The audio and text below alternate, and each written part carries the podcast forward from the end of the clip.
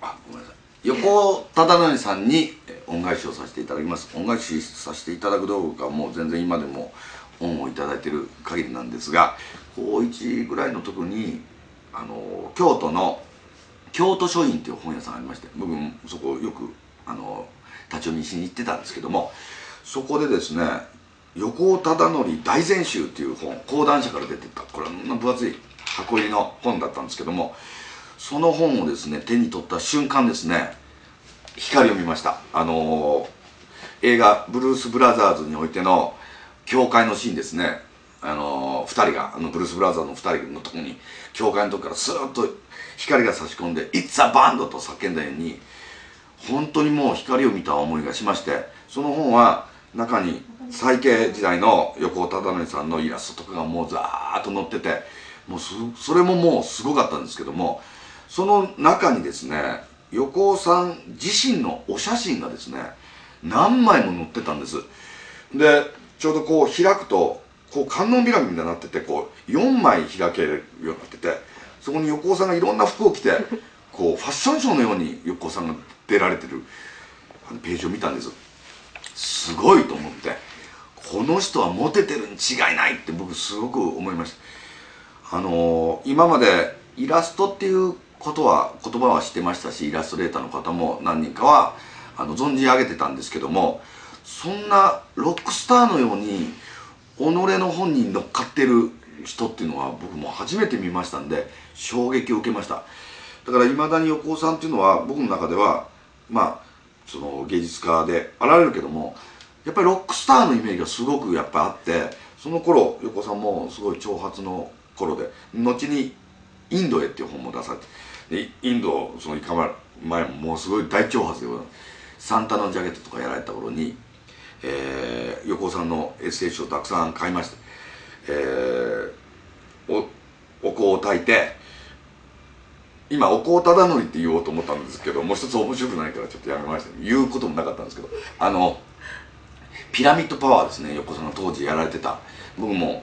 あの竹ひご買ってきましてそれでこうこう組んでピラミッド状に組んで中でこう瞑想して、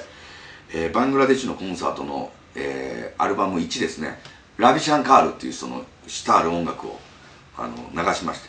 お香を焚いてこうずっとこう瞑想してたんですけどもいつまでたってもこうなんていうんですかねあのこうこう本当の瞑想に入っていかないというか雑念だけがあと何分ぐらいやればいいのかっていうのがまたインド音楽っていうのがもうかったるくていつ終わるかわからないようなやつなんですそのまああのちなみにラビシャンカールっていうのがあのたくさん子供作りまして後にそれがあのノラ・ジョーンズっていう人になったんですよ。それまあちょっとうんちくとして言っておきましょう。あのラビシャンカールで瞑想したり。で横尾さんが当時あのきっと日本でビートルズを初めて紹介したのも横尾さんだったような気がします。であのビートルズも紹介されたしクリームっていうあのあのバンドですね。あのクラプトンがいた。だからそれほどみんな日本の人は知らない時にすごく外国のロックにものすごい影響を受けてその影響で絵を描かれたりしてるその姿にやっぱとってもそのロックスピリッツを感じましてこの人ならついていけると思って、えー、横尾さん風な絵をこう歌と同時期に描いてたんです。でまああのうちの家庭教師の人がえー、たまたま京都芸術大学の人が来たということもあって、えー、絵の道もいいということで僕は絵の道っていうか職業に入るわけではなく横尾さんになりたいがために美大を目指そうと思ったんです。前の吉田拓郎さんもそうだったんですけどフォークシンガーになるわけではなく吉田拓郎さんになりたかったわけでそんな大きい職業は僕全く興味なかったんでその横尾忠則さんになるために、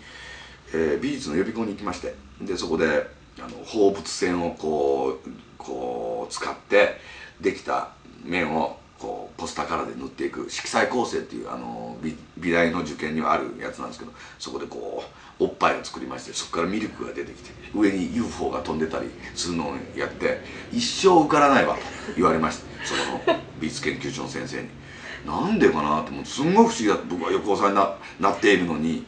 何を言ってるんだと思ってこんな田舎の京都の田舎の美術研究所では横尾さんの凄さが分かってないんだっていうことで僕親をすごい説得しまして東京じゃないと絶対ダメだっていうことで、まあ、一人っ子のせいもありましてうちの親父もおふくろも俺のその主張には弱かったみたいで東京に出出たんです。で東京のお茶の水美術学園っていうあの、まあ、美大の予備校なんですけどそこに行ってまた放物線とかあそういうことで UFO 飛ばしたり いろんなことしてたんです。そこでもまたあの一生受からないよって言われてここでも横尾さんの魅力がわからないかと思ってで結局玉人むさびと造形大学とかいろいろ大学受けたんですけどもその時の試験も UFO をもちろん飛ばしました。で三角形のとこからこう光が出てたりするやつとかも全部やりまして。なぜか落ちたんですよね。もう不思議だなと思ったんですけど。で横尾さんの本をその頃もう随分買ってましたしエッセイを読んだら武蔵野美術大学を目指されたということを書いてありました。でも僕はアカデミックの教育に興味がないということでやめたと。そこまでちょっと読み落としてたんですよね。あそうかこういうアカデミックな大学入っても横尾さんにはなれないんだっていうことが分かりましてでももう意地で東京に出てきてしまったもんであの帰るわけにいかなくなってましたしでそれプラスその美術学園で知り合った女の子と付き合ってて将来結婚しようっていう約束をしてしまってたんで東京にいる理由が欲しかったんですよね。だからまあとりあえず美大には入らなきゃならないことになってますその女の方は4歳年上の方で、えー、純が美大に入って卒業した時私もおばあちゃんよなんて言われたんですけどそんなことないやい！とかっつってもう必死で言ってでうちの親父にも京都帰った時に俺結婚することにしたって言って